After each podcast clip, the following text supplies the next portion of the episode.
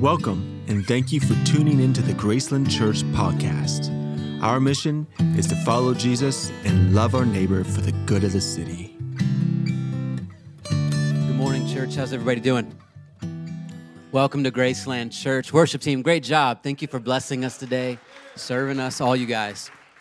Before I get into the message today, I just wanted to celebrate a few things.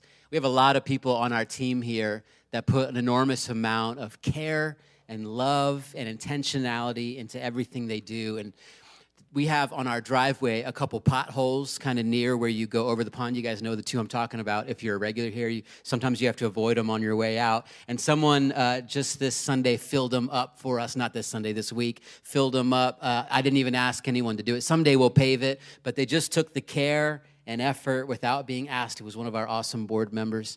I wanted to just highlight our Newcomers Connect team, too. We had another great Newcomers Connect last Sunday, um, and the Kutz family, I don't know where they are, they go above and beyond to just uh, serve. Uh, yeah, there's, there's some, some representation here.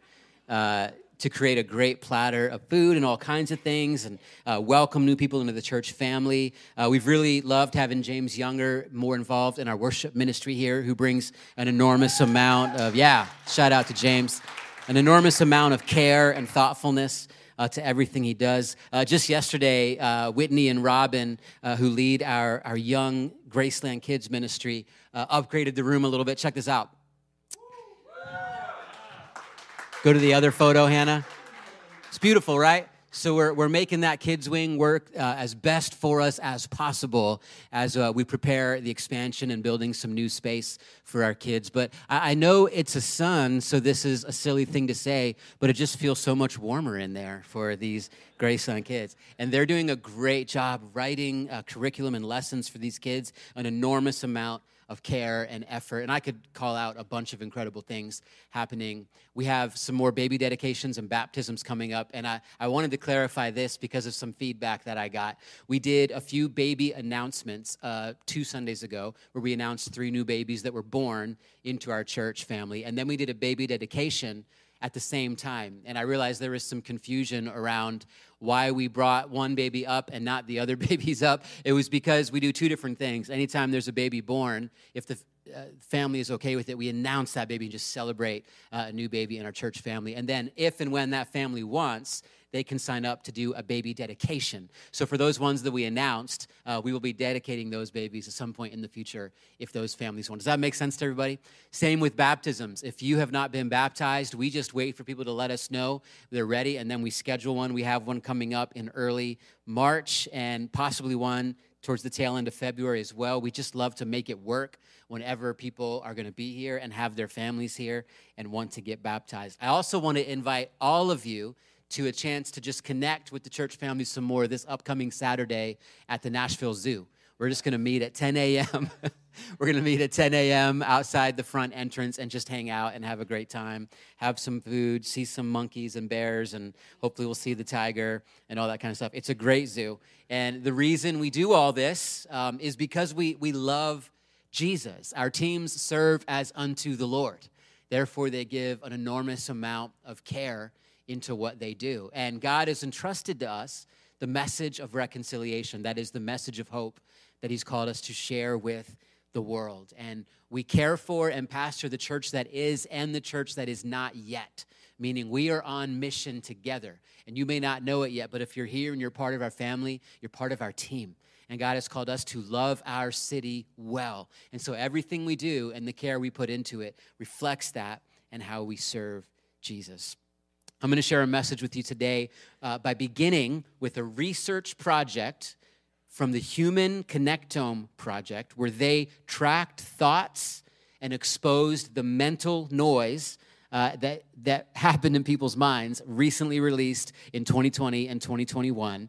And they came to the conclusion that people typically have more than 6,000 thoughts per day and since each new thought generates a new, what they call thought worm, which I know is a gross idea, researchers can recognize when one thought ends and the next thought begins. And after testing these transitions, they found a median rate of about 6.5 thought transitions per minute.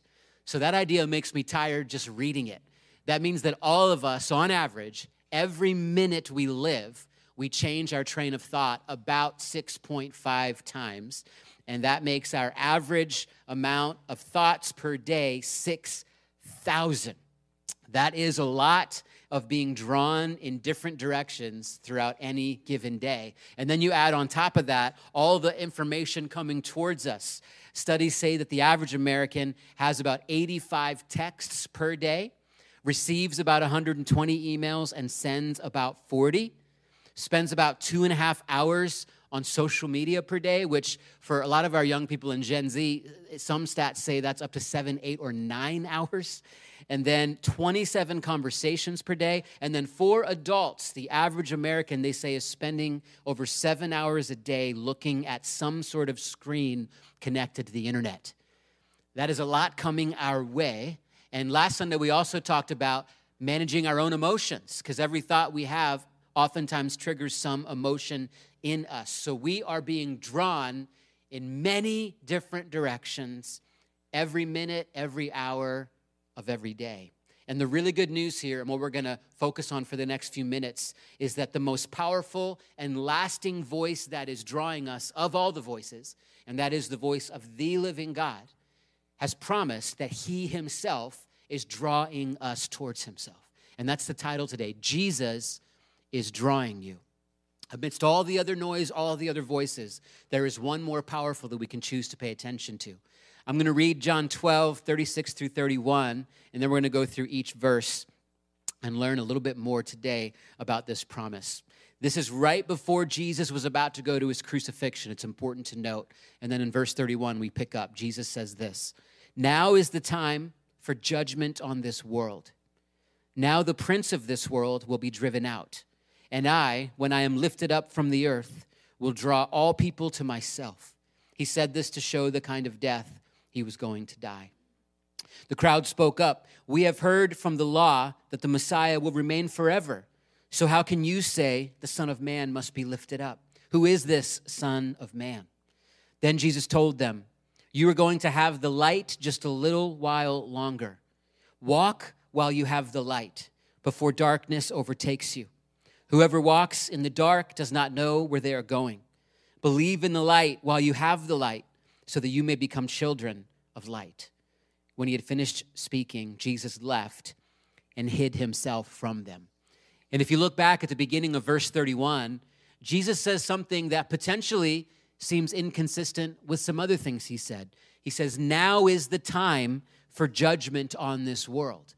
And we have to ask ourselves, how does that reconcile with John 3:16, just a little bit earlier in this book, where it says, For God so loved the world that he sent his one and only Son, that whoever believes in him will have everlasting life. For God did not send his Son into the world to condemn the world, but to save the world. Yet here Jesus is saying, now is the time for judgment on this world. And what we're going to understand here is these next few verses help us understand what was accomplished on the cross, the thing that Jesus was about to do. And he is saying now, what's about to happen on the cross is the judgment on this world, specifically, Him taking that judgment upon Himself.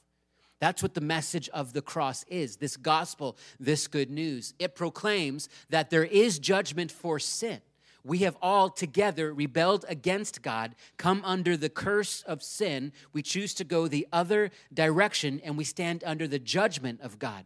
Yet Jesus says, I will satisfy that judgment upon the cross. I will bear all the weight of all of our collective sin and shame and guilt and be broken himself so that we may be free, so that we will no longer bear that guilt. So, in that sense, we see the justice of God played out on this cross. And then if you continue reading, he says, Now the prince of this world will be driven out. He's talking about Satan, the enemy of our souls, the prince of this world. So not only is Jesus overcoming sin and the consequence of sin, he is declaring his victory over the enemy of our souls, Satan. This is accomplished on this cross. That is the victory of Jesus. And then if you continue to read in verse 32, he says, And I when I am lifted up from the earth, will draw all people to myself. So, this is showing us yet another facet of what's accomplished on the cross. He says, Because of what I'm doing, when I am lifted up, all people can come to me and receive rest, receive mercy, receive what they do not deserve. That's grace, and not receive what they do deserve. That's mercy. And so, point number one is just so powerful in this message the justice, victory, and mercy of God met at the cross of Jesus.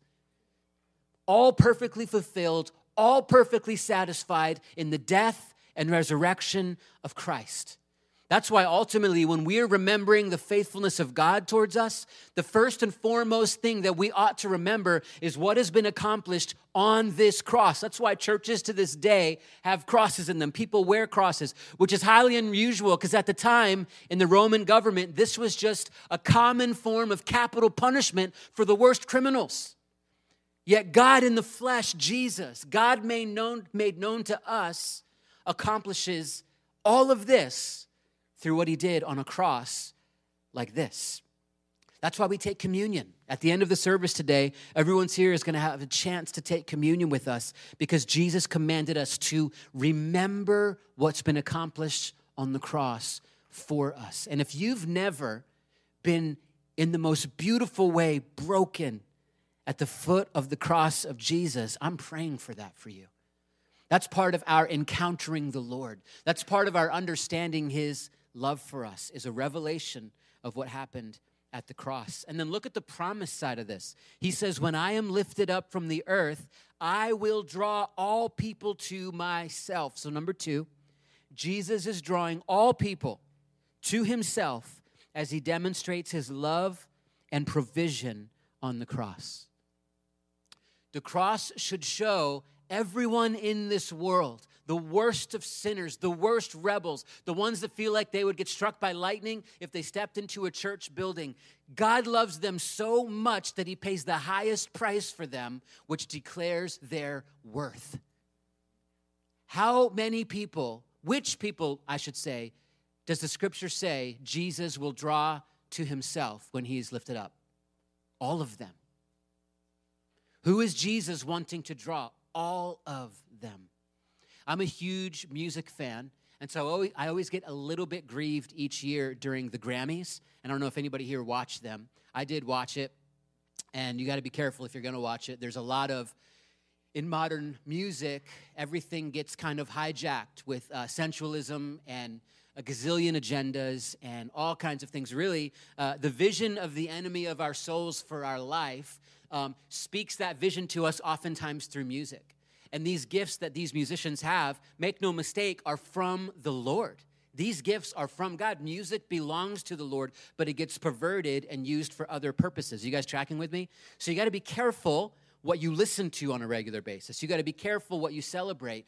But then at the same time, we as Christians are not meant to be afraid and like put X's up like this and run away because we've been entrusted with the message of hope of the cross to share it with who? all people because Jesus is trying to draw all people to himself. So we don't need to get worked up into a frenzy about what we know what the enemy is trying to do in the world. We know he's trying to do it. It's the same stuff he's always been trying to do. And we don't have a spirit of fear. We hold up what it's been accomplished through the cross. Let me remind you of those three things the justice, victory, and mercy of God, the things that we long for. The entire like woke movement, those, those core things, they're, they're looking for justice, they're looking for compassion, and they're getting deceived into wrong ways of accomplishing it. It's looking for for love in all the wrong places, right? But how are we drawn towards Jesus, the justice, victory, and mercy of God? God cares about these things. God cares about every person sitting in those Grammy, Grammy seats, every performer. I have a burden that I just can't shake. I just have a burden. We are called to share this message with the people in the world that nobody else wants, period. And those are the people we welcome at Graceland Church. Those are the people we want through these doors so that they can encounter the living God that created them, that is for them, that longs for them. Are you guys all tracking with me on this? And then I want to encourage you to make this personal. Jesus is drawing you to himself. And if you're writing, you could actually write me. Jesus is drawing me to himself as he demonstrates his love and provision on the cross. And I want to just encourage you and remind you that this whole thing about God is far bigger than you. Now, you have a place in it, don't hear me wrong. You matter significantly in this story, but it's far bigger and stronger than you. I've said it like this before, but Jesus is a better savior, savior than you are a sinner. And he's a better drawer. He's better at drawing you than you are at running from him. You can't mess up what he's done for you. You can only receive it. You can reject it, but you can't spoil it. It will never fade. His love is everlasting.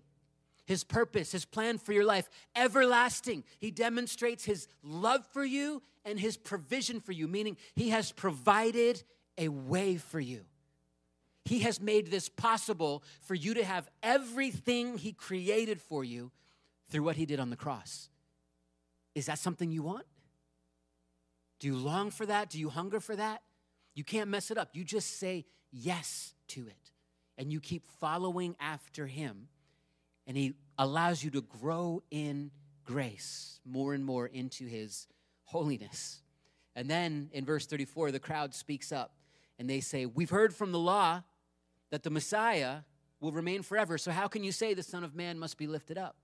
You see, in this time, everyone knew the phrase, what be lifted up meant. That's not really something we talk about now because we don't have crucifixions. But in the Roman Empire of that day, when you use the phrase, someone's going to be lifted up, it means they're going to die on a cross.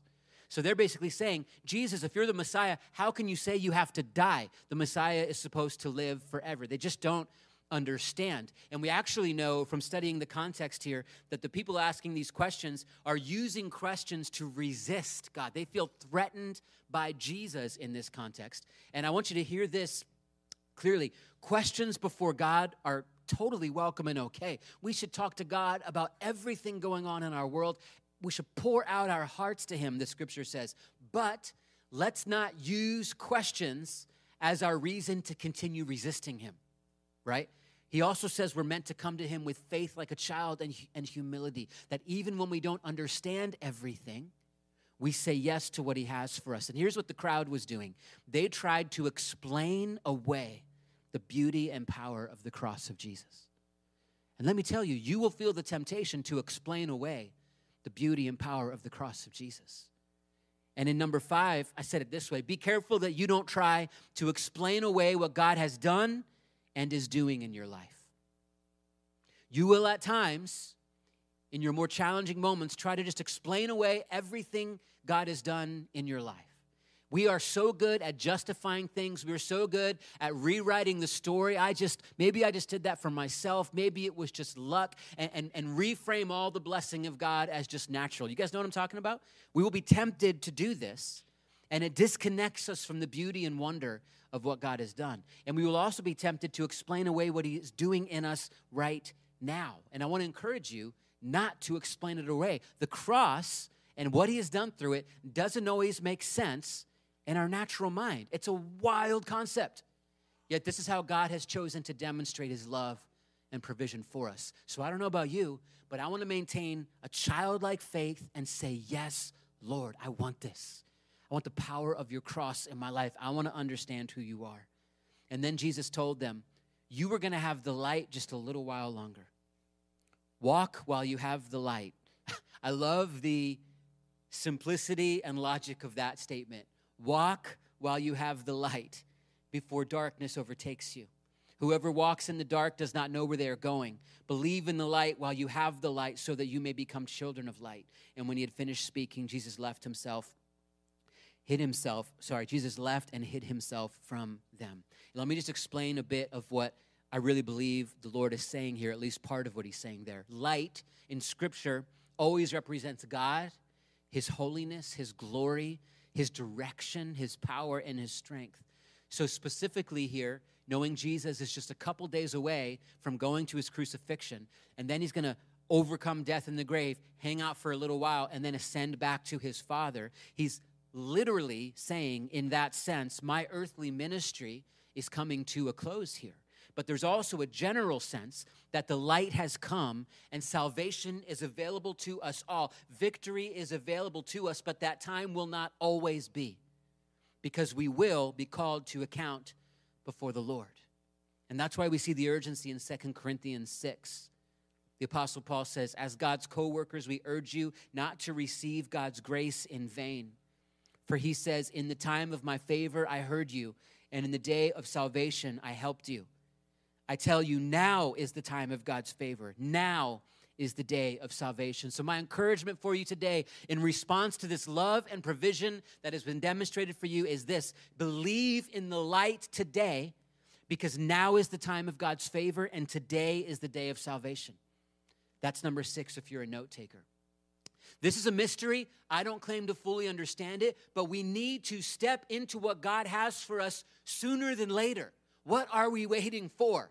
What are you waiting for? Perhaps you've been resisting or explaining away and you sense Jesus drawing you. Well, scripture prophetically declares to us now is the time of God's favor. Today is the day of salvation. And sometimes we put things off for tomorrow, not realizing in a very real sense, tomorrow never comes because whenever we choose to do something, it always is today. When tomorrow comes, it will be today. And let me just ask you, why would we ever put off the most decision of our, the most important decision of our lives until tomorrow?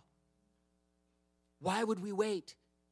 There is nothing more important in your life than believing in the light, than responding to Jesus responding to what's been done on the cross for you. Everything else in your life flows from that, period. You want a healthy uh, emotional state, you want mental health. You want healthy relationships. You want a good future marriage. You want a, a res- restorative power in your marriage now. You want kids and grandkids uh, to see the light in you. You want to be able to have blessing in whatever context you're living right now. Believe in the light. Now is the time of God's favor. Today is the day of salvation. Any other attempt to bring yourself into that in any other way is in vain. Our only response to the gospel is to say yes and receive it. I believe in the light. Are you guys tracking with me on this? This is the most important thing in your life. And there's another principle here that I always glean from this text, and that's number seven make your decisions based on what you have seen in the light. It's similar to what we talked about last week. We don't let emotions dictate our decisions. A lot of times we do, but we are called into a greater sense of health and self control. What do we let dictate our decisions? What we have seen in the light. When I'm in my lowest of lows, or when I'm counseling people in their lowest of lows, one of the most important things to realize and try to cling to is don't make any major decisions when you're down there, my friend because you're not you're not thinking about the truth right now. Remember what you saw in the light and live based on that. It's kind of like when i wake up super early sometimes i get up really early on sundays and sometimes throughout the week for meetings or special things going on. Usually one or two of my kids ends up in my wife and i's bed. Any parents know what i'm talking about? So so that happens. And when i wake up it's pitch black in there. And the last thing my wife wants is for me to wake up like a four year old at 4.30 a.m right? It's gonna really mess up the flow of the morning. So I don't turn on any lights. I don't even put on the flashlight on my phone.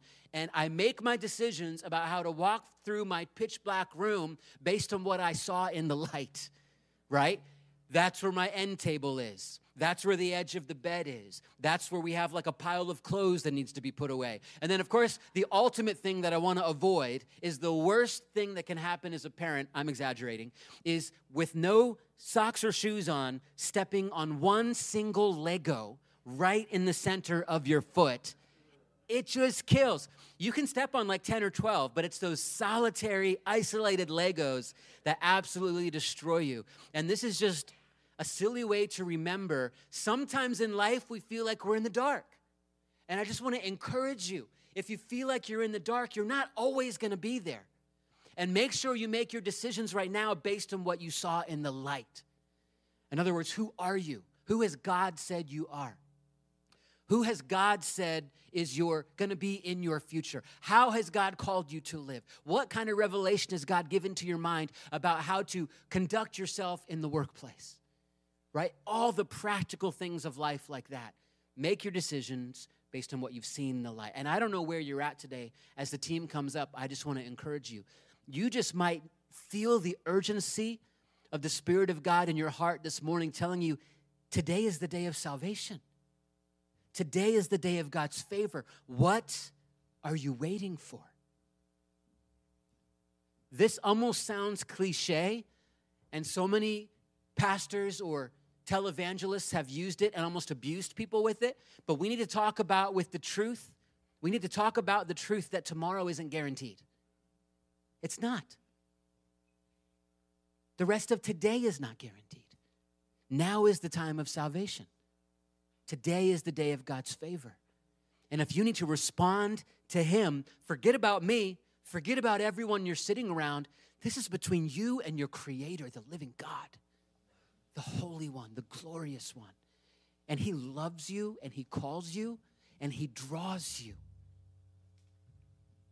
He's drawing you right now.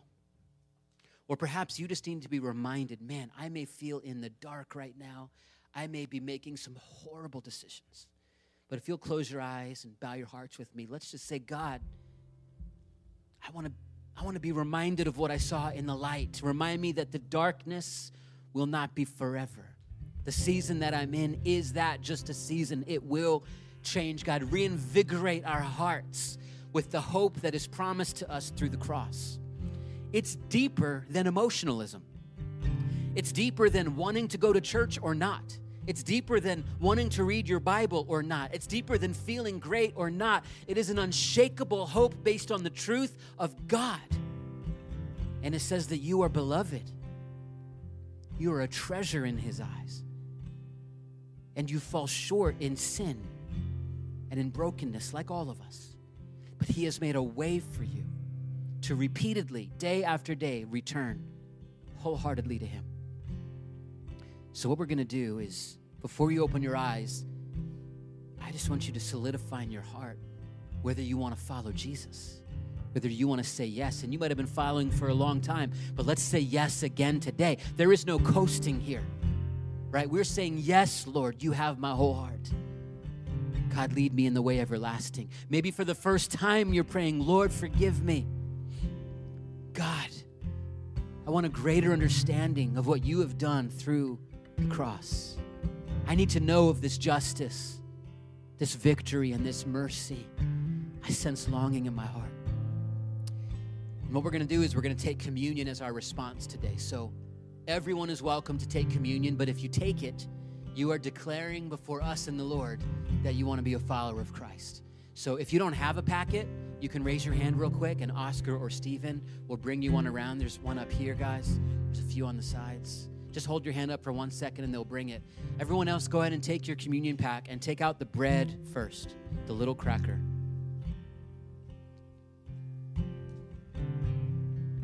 Scripture teaches us that this little piece of bread represents the body of Christ, broken for us. And look at what Jesus says in 1 Corinthians 11. It said, Jesus gave thanks, he broke the bread, and he said something so remarkable here, guys. He said this to his disciples, he says this to us. He says, This is my body, which is what? For you. How incredible is that? Scripture says the body of Christ is for you. So, Lord, thank you that you have such a love for us. You're so committed to our salvation, you're so committed to our freedom. You're so committed to wanting to be with us and make a way for us that you allowed your body to be broken. You allowed yourself to be bruised and sick and hurt so that we could be whole. And we thank you for it today. Let's eat together, church. Go ahead and open the other side of your packet, which has the juice in it.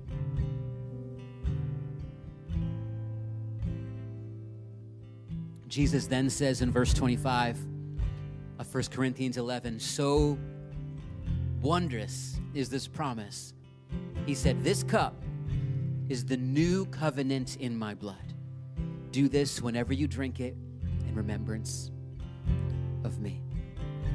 So, God, we thank you that there is a power so strong that it defeats everything else in our lives. The power of the new covenant in your blood, which says we are forgiven, which says we are free, which says we have hope, which says we are adopted as sons and daughters 100% completely into the family of God, which speaks over us a better word, scripture says. Church, are you hearing me here? This blood is the most powerful thing in the world, and it speaks over us the new covenant. So, God, we receive it this morning. Forgive us of our sins. Forgive us for sometimes believing things about ourselves that are not true, being so down on ourselves, not stepping into what you have said by faith. Thank you for the better word spoken over us that we are the beloved daughters and sons of you, the living God. We remember as we drink. If we could just close our eyes around the room real quick, I just want to put a picture in our minds. You know, we, we carry all these burdens. You know, we feel the weight of our sin. We also sometimes just carry the weight of the world. Why? I have no idea, but we have this tendency to just take every challenge in our life and stack it on our shoulders. And sometimes not just our own, but our loved ones and the problems in our country or in our world. And we just, we, we carry all of this. And that's what's so beautiful about coming repeatedly back into the presence of God, gathering with the family of God, reminding ourselves of the provision of God, the power of the cross, and just releasing it at the feet of Jesus. That's what we do. We just release it at the feet of Jesus. So I want to sing this chorus again. And I want you to get whatever burden you're carrying. And we're going to close with this. We're, we're about to close, but whatever burden, whatever feels like the impossibility or the unfixable thing in your life right now, we just have stuff we're going through. I, I know we have our own things in my family, and there's challenges. And if you'd like, you can just do this at a heart level, but you could also just lift your hands with me as a sense of saying, Here's all this, Lord. And that includes my guilt. It includes where I fall short, but it's a reminder of saying, God, you are the one who's faithful even when I'm not. You're the one who's true, and all my life you've been faithful. Remember, guys, He was the one that was faithful to you when you weren't even thinking about Him. He, he, he created you out of His faithfulness before you could even think. He dreamed you up. You're His masterpiece. Even when you were running full force away from Him, He was creating a way for your salvation. He was creating the path for you to come home. So He is above and beyond everything that challenges us. And so let's sing this chorus again with our hearts and hands raised and with our voices. All my life. And, and let's not just say, All my life you've been, but as we sing those words, let's remind ourselves He's faithful now and He'll always be faithful everlasting God, everlasting love, everlasting one, everlasting heavenly home, everlasting promise. Let's just sing it and release everything at the foot of the one who's drawing us all my life. And all my life you have been faithful. All my life you have been so so good with every breath that I am able. Yes, I will sing. Come on, one more time. All my life. Come on, join with the angels and sing his praises. We're joining with all creation. The trees of the forest sing. All my life you have been so so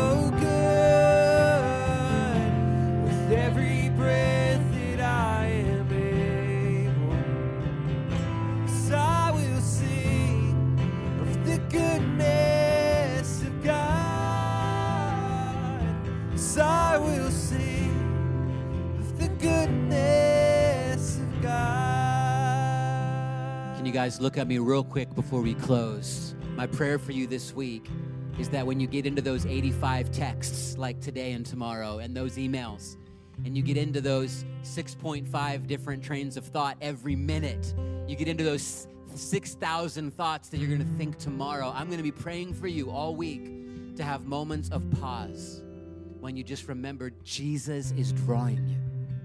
And Jesus has declared your victory in Him. He says His victory becomes yours. And I'm going to pray you step into it by faith based on what He's done, not what you've done. And that you'll receive His mercy, you'll receive His grace, you'll receive the longing of your heart in ways that you won't expect because He's going to remind you and you're going to pay attention to His drawing power in your life. That is my prayer. It's my prayer for myself as well. So let me pray for us this benediction as we close. The Lord bless you and keep you. The Lord make his face shine on you and be gracious to you. The Lord turn his face towards you and give you peace. And the blessing of all of God Almighty, the Father, the Son, and the Holy Spirit be among you and remain with you always. In Christ's name we pray. Amen.